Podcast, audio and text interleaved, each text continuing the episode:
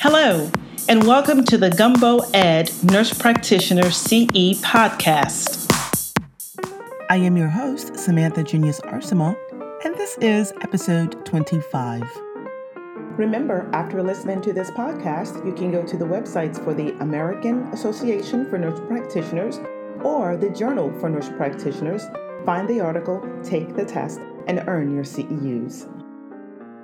Today's article is from the Journal for Nurse Practitioners, Volume 16, Issue 7, pages 493 to 497, July 1st, 2020. The article is titled Pathway Driven Management of Inflammatory Bowel Disease. It is worth one contact hour of continuing education, all of which is towards pharmacology. The authors are Dr. Deborah L. DeLeon, ACNP board certified, and Jessica E. Cromaldi, MSN certified nurse practitioner. I hope you enjoy the presentation. So now let's get started.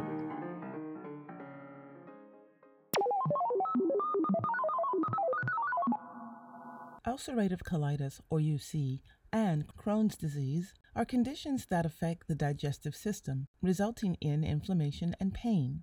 For this reason, they are often referred to as inflammatory bowel disease or IBD. According to the United States Department of Health and Human Services, IBD affects about 1 million people in the U.S., and approximately 30,000 people are diagnosed with the condition each year. By using evidence based IBD pathways and shared decision making between patients and their providers, disease management can be optimized.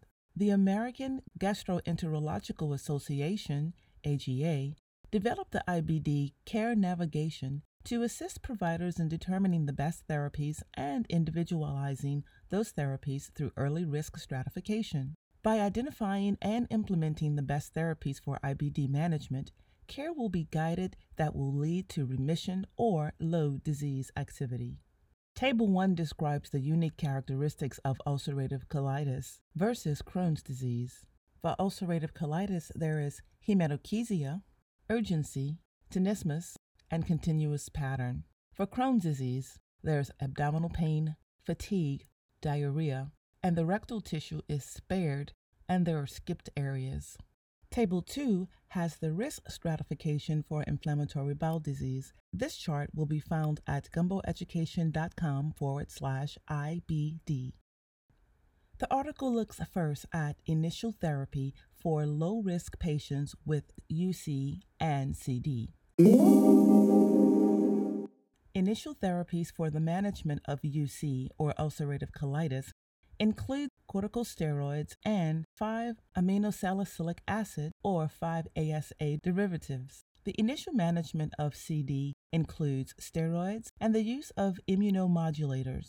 These therapies can be used alone or as combination therapy and are often very effective for the induction of remission.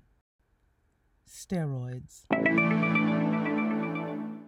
The goal of pharmacotherapy with anti inflammatory agents is to prevent or decrease the intensity of the inflammatory response. Inflammation of the intestinal mucosa has a key role in the development of IBD in both UC and CD. Long term use of corticosteroids should be avoided because of their significant consequences. Long term use has been associated with osteoporosis, cataracts, and myopathy.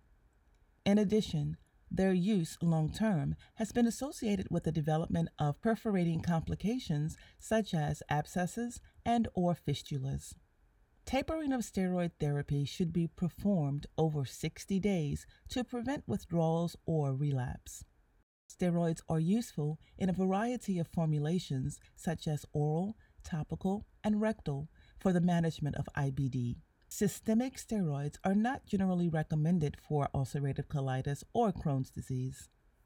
If systemic steroids are used, they are used for the induction of remission and in the treatment of disease flares in IBD. Although the use of corticosteroids do not promote mucosal healing, they are used as a bridge for symptom management until immunomodulators and or biologic agents become effective and enable mucosal healing. In patients with moderately active ulcerative colitis, consideration should be given to the use of non systemic corticosteroids, such as budesonide, before the use of systemic therapy. Aminosalicylates 5-ASA derivatives consist of four main drugs, balsalazide, mesalamine, olsalazine, and sulfasalazine. These drugs are available in oral, topical, and rectal formulations. There are special considerations.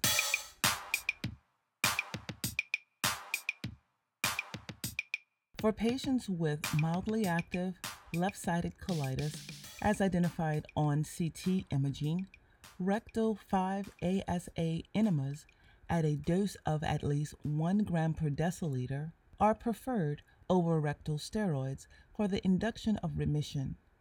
Rectal enemas at a dose of at least 1 gram per deciliter may also be combined with oral 5-ASAs of at least 2 grams per deciliter with oral 5-ASA therapy alone for remission induction. A dose of 4.8 grams per deciliter has been found to be effective for mild to moderate UC. Side effects may include headache, nausea, rash, diarrhea, pancreatitis, acute interstitial nephritis, bone marrow suppression, and hepatotoxicity. Azo compounds. Azo bonded prodrugs of 5-ASA, for example, mesalamine, sulfasalazine, balsalazide, and olsalazine, which are used in the treatment of UC, rely on colonic bacteria to cleave the azo bond and liberate the active drug in the large intestine. There are special considerations.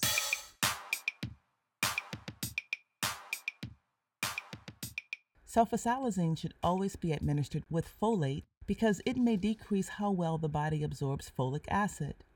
Dividing the total daily dose evenly throughout the day may improve patient adherence. 80% of patients intolerant of sulfasalazine can tolerate mesalamine. Yearly labs for the evaluation of renal function should be performed. A decrease in the glomerular filtration rate corresponds with a dosage reduction of 5-ASA.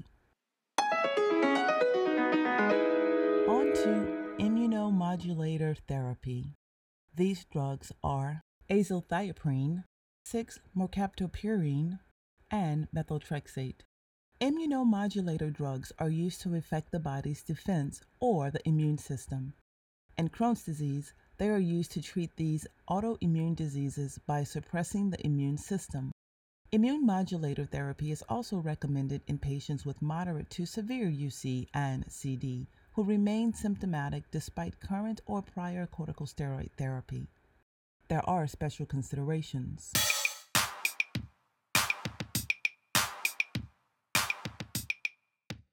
Azathioprine and 6-mercaptopurine are associated with allergic reactions, pancreatitis, myelosuppression, nausea, infection, hepatotoxicity, and malignancy, especially non melanoma skin cancer and lymphoma. Because 0.3% of the population lack thiopurine S methyltransferase and 11% have reduced levels, thiopurine S methyltransferase enzyme levels should be drawn on all patients before receiving azathioprine. Patients can develop bone marrow suppression, anemia, severe infections, and abnormal bleeding.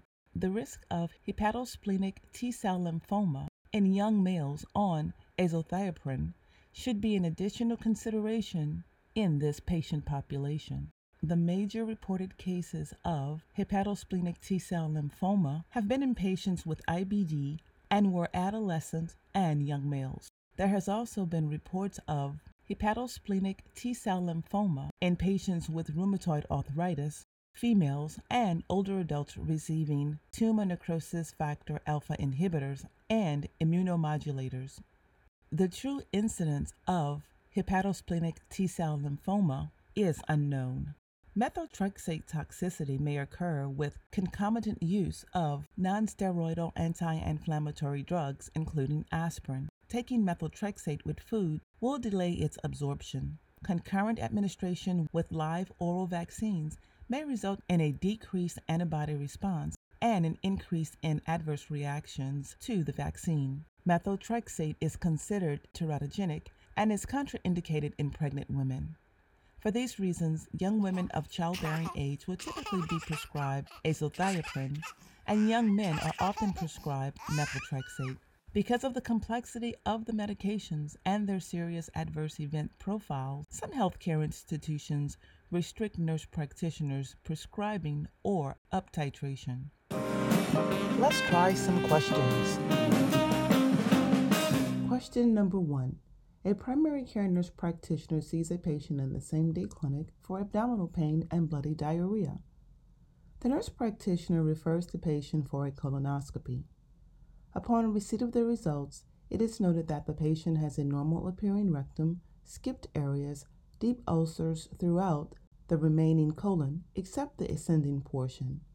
The pathology has not yet resulted, but the nurse practitioner anticipates a diagnosis of A. Ulcerative colitis, B. Inflammatory bowel disease unspecified, C. Crohn's disease, or D. Infectious colitis.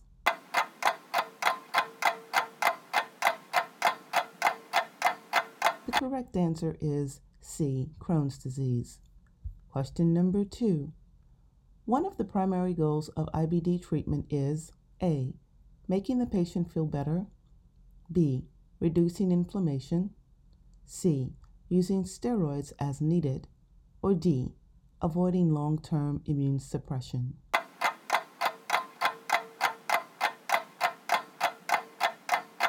The correct answer is B reducing inflammation. Question number three Which of the following medications should always be administered with folate, as it may decrease how well the body absorbs folic acid? A. Sulfasalazine, B. Prednisone, C. Azathioprine, or D. Adalimumab.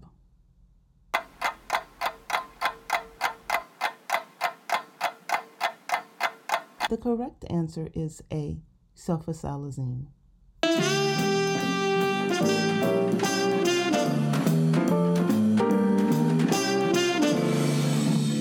Initial therapy moderate to high risk ulcerative colitis and Crohn's disease.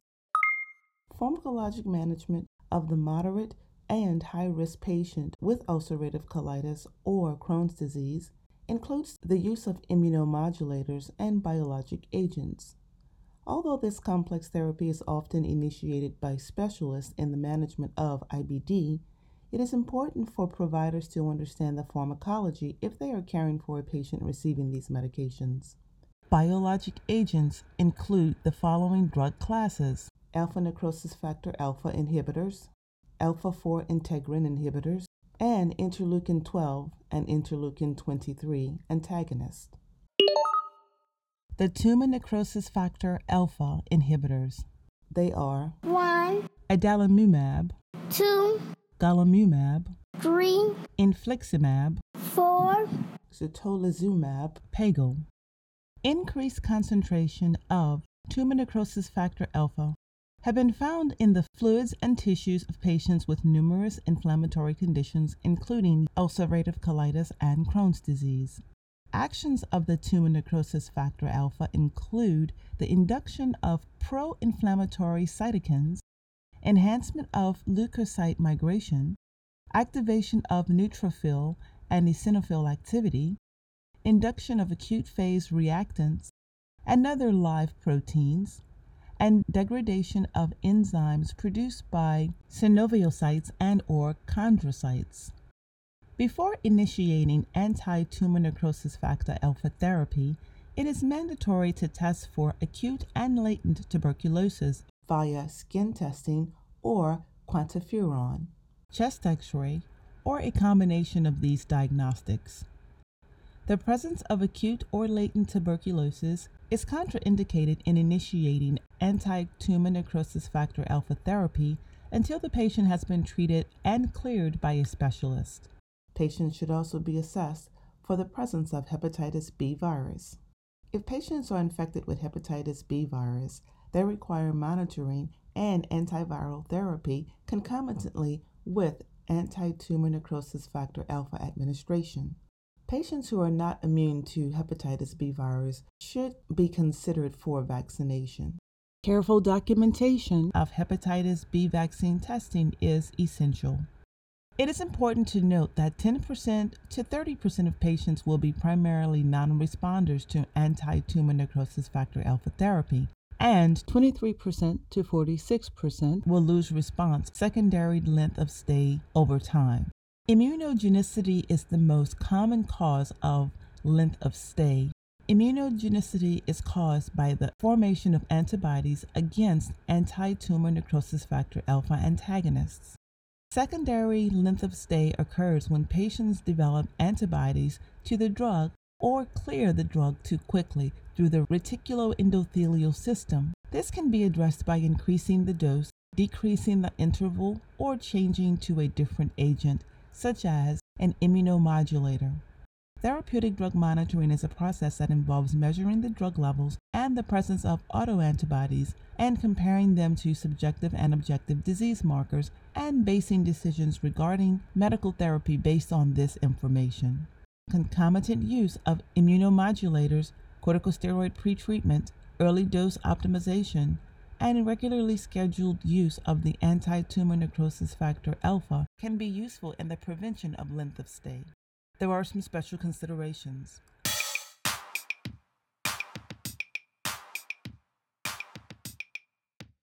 All three agents, adalimumab, infliximab, certolizumab pegol, have a black box warning of risks of serious infections leading to hospitalization and death, including tuberculosis, bacterial sepsis, and invasive fungal infections such as histoplasmosis, and other infections secondary to opportunistic pathogens. Infliximab should be discontinued if a patient develops a serious infection. Both infliximab and adalimumab carry an additional black box warning for risk of lymphoma and other malignancies with fatalities reported. There are post marketing reports of fatal hepatosplenic T cell lymphoma in patients treated with infliximab with the majority occurring in young adult males who had received azathioprine or 6-mercaptopurine concomitantly with infliximab at or before the diagnosis.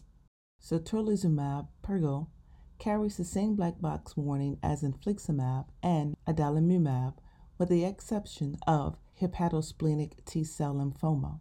The risk of the development of lymphoma has been considered small but measurable and often patients with more active disease are willing to accept additional risk. Adverse events associated with infliximab include infections, reactivation of hepatitis B, lymphoma, skin cancer, cervical cancer, heart failure, cardiac conditions, liver injury, blood disorder, nervous system disorders, stroke, infusion reactions during or after the infusion, lupus like syndrome, and psoriasis. The most common side effect of infliximab, adalimumab, and certolizumab pegol include respiratory and sinus infections, headache, rash, coughing, and abdominal pain. Therapy with anti tumor necrosis factor alpha inhibitors should not be initiated if the patient has an active infection, Clostridium difficile, or cytomegalovirus. If a patient develops active or worsening disease on adalimumab, consideration should be given to shortening the dose interval or changing medications. Adalimumab needs to be refrigerated between 2 and 8 degrees Celsius but can be allowed to warm up before injection. Adalimumab was considered to be a painful injection with an increased risk of local reactions, but citrate has recently been removed from the formulation making the injections less painful with less local reactions. In some instances, and in consultation with the physician, patients may be continued on infliximab during pregnancy. A discussion with the patient and provider is essential before the initiation of all anti tumor necrosis factor alpha therapy with a thorough review of the risk versus benefit of therapy. This discussion should also be well documented. Next, on to alpha 4 integrin inhibitors or alpha 4 beta 7 integrin slash alpha 4 integrin.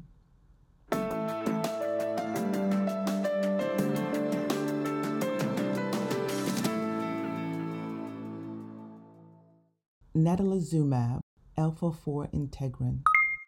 Natalizumab is indicated for inducing and maintaining clinical response and remission in adult patients with moderately to severely active Crohn's disease with evidence of inflammation who have had an inadequate response to or are unable to tolerate conventional Crohn's disease therapies and inhibitors of anti tumor necrosis factor alpha.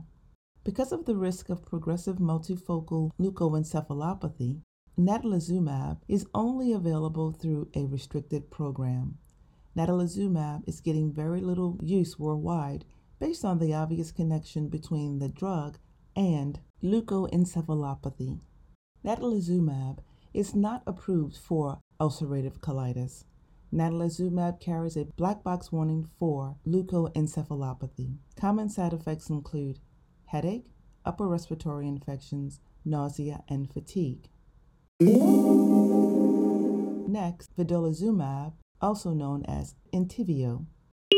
Vedolizumab is indicated for inducing and maintaining clinical response or remission, improving endoscopic appearance of the mucosa, and achieving corticosteroid free remission in adult patients with moderately to severely active ulcerative colitis and Crohn's disease who have had an inadequate response with, lost response to, or were intolerant to an anti tumor necrosis factor alpha blocker or immunomodulator, or had an inadequate response with, were intolerant to, or demonstrated dependence on corticosteroids. Vedolizumab binds the alpha 4 beta 7 receptor by blocking the interaction of the alpha 4 beta 7 integrin and MAdCAM1, which is a mucosal vascular addressin cell adhesion molecule. In addition, vedolizumab inhibits the migration of memory T cells across the endothelium into inflamed gastrointestinal tissue, which is one of the contributors to chronic inflammation in IBD. There are special considerations. Patients should be monitored for neurologic signs and symptoms which could be indicative of John Cunningham virus resulting in leukoencephalopathy, which has been observed with natalizumab. To date, no cases of leukoencephalopathy have been reported with vedolizumab. The most common side effects include nasopharyngitis, headache, arthralgia, nausea, pyrexia, upper respiratory infections, fatigue, cough, bronchitis, influenza, back pain, rash, pruritus, sinusitis, oropharyngeal pain, and pain in the extremities. Next, interleukin 12 and interleukin 23 antagonists. Ustekinumab, brand name Stelara. Interleukin 12 and interleukin 23 are other pathways that have been shown to play a role in the inflammation of Crohn's disease. Interleukin 12 and interleukin 23 are naturally occurring cytokines that are involved in processes such as natural killer cell activation and CD4 T cell differentiation and activation. Ustekinumab is indicated for the treatment of patients with moderately to severely active Crohn's disease who have failed or were intolerant to treatment with immunomodulators or corticosteroids, but never failed a tumor necrosis factor block, or failed or were intolerant to treatment with one or more tumor necrosis factor blockers. Ustekinumab was recently approved for the use of ulcerative colitis. Ustekinumab binds to interleukin 12 and interleukin 23, preventing the activation of T helper cell facilitated inflammation there are some special considerations.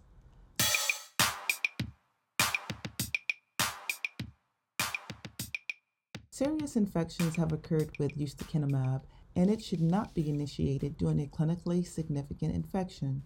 There is a theoretical risk of infection from Mycobacteria, Salmonella, and Bacillus calmette-guerin vaccinations in patients who are genetically deficient in interleukin 12 and interleukin 23.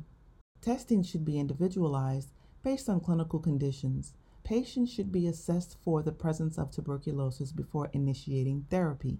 If latent tuberculosis is present, treatment for TB should be initiated before beginning ustekinumab. Ustekinumab may increase a patient's risk for malignancy. It is not known what the risk of this medication is to patients who have had a malignancy in the past, however. Thus far, there has been one case of reversible posterior leukoencephalopathy syndrome, and if this is suspected, ustekinumab should be discontinued immediately. The most common side effect in patients with CD or Crohn's disease are infusion reactions, vomiting, nasopharyngitis, injection site reactions, vulvovaginal candidiasis or a mycotic infection, bronchitis, urinary tract infection, and sinusitis. On to Janus kinase inhibitor. The medication is tofacitinib, brand name Xeljanz. Janus kinase inhibitors are the newest class of medications used to treat IBD. Janus kinase inhibitors suppress the immune system by blocking the Janus kinase enzyme and preventing it from activating the specific immune system cells that cause inflammation. Tofacitinib is indicated for the treatment of adult patients with moderately to severely active ulcerative colitis. Janus kinase inhibitors should not be used in combination with other biologics or immunosuppressants. Before initiating tofacitinib therapy, it is also mandatory to test for acute and latent tuberculosis, as previously described with the interleukin 12 and interleukin 23 antagonists. The presence of acute or latent TB is again a contraindication to therapy until the patient has been treated and cleared by a specialist. There are special considerations.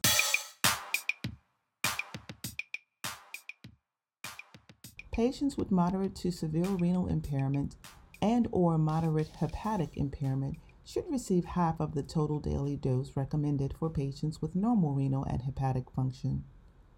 Tofacitinib has a black box warning for risk of serious infections leading to hospitalization and death, including tuberculosis, bacterial sepsis, and invasive fungal infections such as histoplasmosis and other infections secondary to opportunistic pathogens.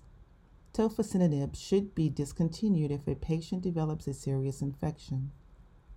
Tofacitinib also carries a black box warning for risk of lymphoma and other malignancies. Epstein-Barr virus associated post-transplant lymphoproliferative disorder has been observed in renal transplant patients treated with tofacitinib and concomitant immunosuppressive medications. Common side effects include nasal congestion, sore throat, nasal pharyngitis, increased cholesterol levels, headache, upper respiratory tract infections, increased muscle enzyme levels, rash, diarrhea, and shingles. Recently, tofacitinib has been associated with pulmonary embolism, and patients should be monitored for this. Time for more questions. Question number four Systemic steroids have a role in the treatment of IBD. Steroids may be beneficial for A. Improving bone health, B. Induction of remission, C. Preventing infections, or D. Improving blood glucose.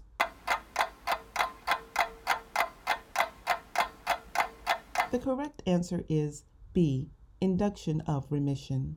Question number five. An NP is seeing a young female in the emergency room for severe fatigue associated with tachycardia, hypotension, dyspnea upon exertion, and pale skin. A CBC is pending. The nurse practitioner notes that the patient is on azathioprine and is concerned about which possible diagnosis A. Pancreatitis, B. Allergic reaction, C. Infection, or D. Anemia.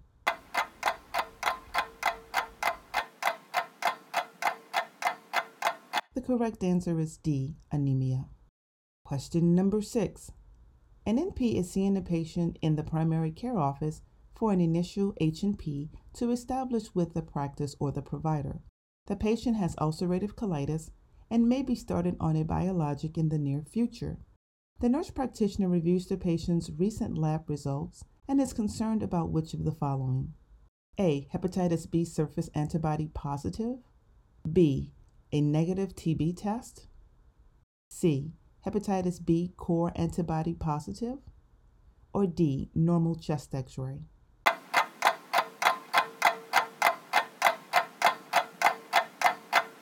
The answer is C. Hepatitis B core antibody positive. Question number seven. In the same patient in question number six, what should be done about the concerning test result? A. Vaccinate the patient for hepatitis B prior to starting biologics. B. Inform the gastroenterology provider that this patient can never receive a biologic medication. C. Inform the patient that they have active hepatitis B. Or D, refer the patient to a specialist for further evaluation of hepatitis B status and treatment.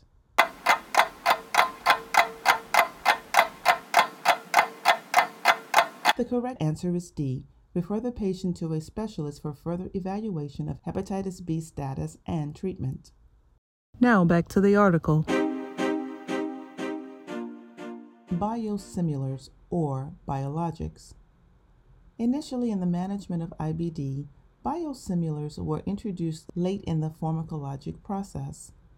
Biosimilars are now introduced earlier because of their ability to be produced at a lower cost and evidence supporting their use early in disease management. These agents are defined as a biologic product that is highly like the reference biologic with no clinical meaningful difference in clinical safety or efficacy. The current biosimilars approved for use in IBD belong to the tumor necrosis factor alpha inhibitors, namely adalimumab and infliximab. Biologics have also become the mainstay of therapy in patients with fistulizing or perianal Crohn's disease. The side effect profile and adverse events with the biosimilars are a major consideration for these agents. The most important of these is the reported 30% primary non responder rate. Next, preventative health measures in IBD pharmacologic management.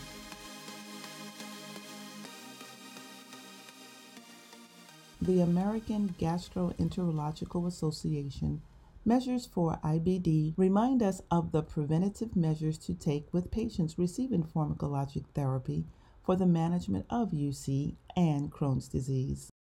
Because anti tumor necrosis factor alpha therapy renders the patient more vulnerable to viral and bacterial infections, testing for latent tuberculosis and assessing for hepatitis B virus before starting is recommended. Although tuberculosis testing may be performed using a skin test, it may also be performed by quantiferon, a blood test, or a chest x ray. In IBD patients initiating therapy with anti-tumor necrosis factor, documentation for hepatitis B testing should include the following prior hepatitis B vaccine dates and administration or when previously received, hepatitis B status evaluated and results interpreted within one year before receiving the first course of anti tumor necrosis factor alpha therapy, or that the patient has a documented immunity of hepatitis B and has received a first course of anti tumor necrosis factor alpha therapy. You can find a table of information about drug therapy at gumboeducation.com forward slash IBD. Additional preventative measures that are recommended include bone density assessment for patients receiving long term corticosteroid therapy. Corticosteroid therapy can be decreased by prescribing anti-tumor necrosis factor alpha biologics, thiopurines, and immunomodulators and is recommended for a patient with IBD who has required at least 10 milligrams of prednisone or equivalent for 16 weeks or longer. These agents have been documented to reduce the use of corticosteroids as well as control the diseases.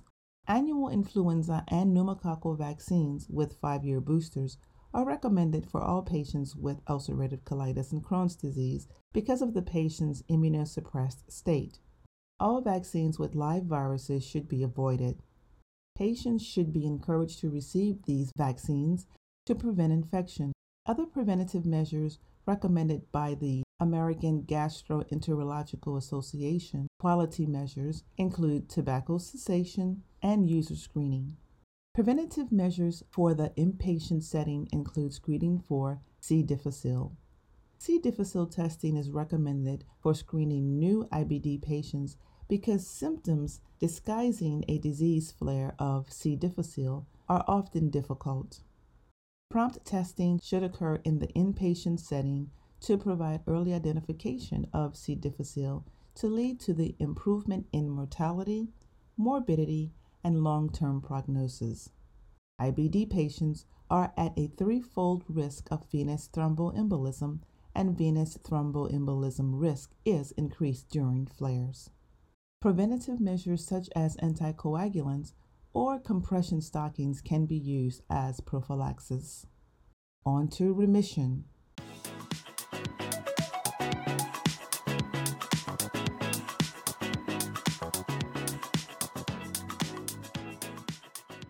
Response to treatment for UC and CD is based on both clinical symptom improvement and specific objective measures. Clinical targets for ulcerative colitis include resolution of rectal bleeding and return to normal bowel habits. In Crohn's disease, the clinical targets are resolution of abdominal pain and normalization of bowel habits. Biomarker targets for both ulcerative colitis and Crohn's disease are normalization of C reactive protein and fecal calprotectin. The Mayo endoscopic subscore is used to evaluate ulcerative colitis and Crohn's disease. The score range is from 0 to 3. 0 is normal mucosa or inactive disease, and 3 is severe activity, spontaneous bleeding, and large ulcerations. The endoscopic target for ulcerative colitis is based on the Mayo endoscopic score of 0 to 1. The absence of ulceration is the endoscopic target for Crohn's disease. Reassessment of inflammation should be performed every three months. Next, shared decision making.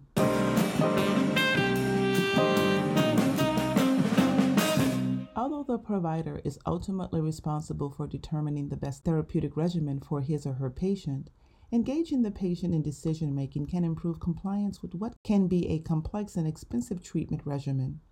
The first step in this process in assessing the patient's level of understanding of his or her disease process and how best to provide him or her with information.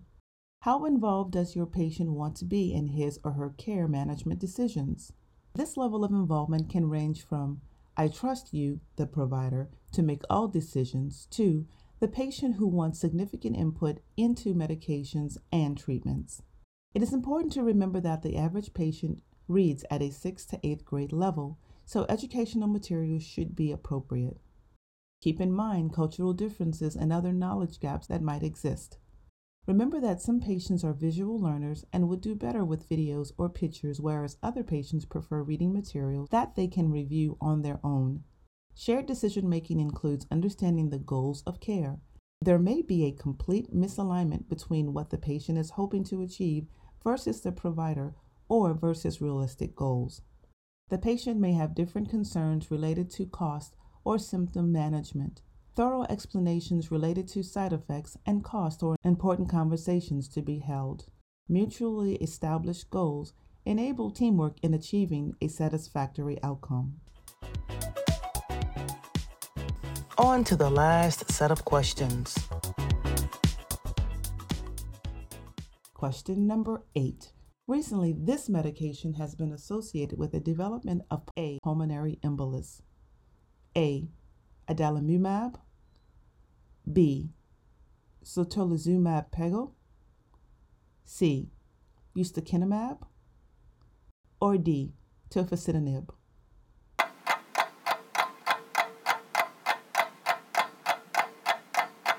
The correct answer is D, tofacitinib.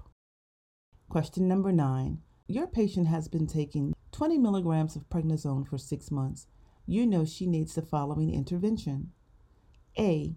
Bone density testing, B. Fasting blood glucose test, C. Weight loss education, or D. Full infectious workup.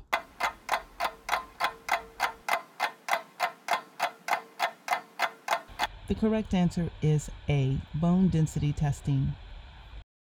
Now for the last question, question number 10.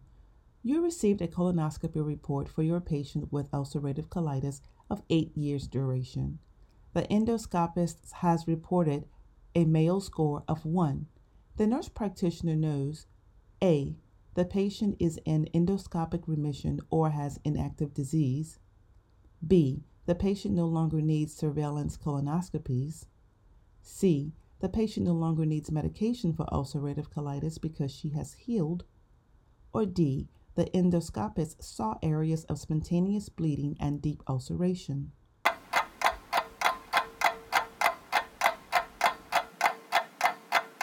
The correct answer is A. This patient is in endoscopic remission or has inactive disease. Now, on to the conclusion. Pharmacologic therapy for IBD includes both familiar and possibly unfamiliar newer medications for the management of ulcerative colitis and Crohn's disease. Various classifications of medications are used to relieve symptoms and to induce and maintain remission. Therapies range from the very common use of steroid therapy to the newer immunomodulators and biosimilars. Following the pathways developed by the American Gastroenterological Association and practicing the evidence based literature for the use of the complex pharmacology for IBD provides for a consistent approach to the management of IBD. The American Gastroenterological Association Pathways provides practical tools to help providers risk stratify their IBD patients. The stratification helps identify the best therapy for each patient that will lead to remission or slow disease activity. Partnering this pathway with a shared decision making process between the patient and provider promotes a promising future for the management of patients with ulcerative colitis and Crohn's disease. Okay, that's it. To earn your CEUs for this podcast, go to the American Association for Nurse Practitioners website or the Journal for Nurse Practitioners. Find the article, take the test, and earn your CEUs. Casey and the Crawfish, the book that I wrote that's to help Gumbo Education provide services for the community, is now on Amazon Kindle. If you're looking for CEUs, you can go to gumboeducation.com forward slash gumbo hyphen store and earn your continuing education credit for bullying in nursing, a real solution. Until next time.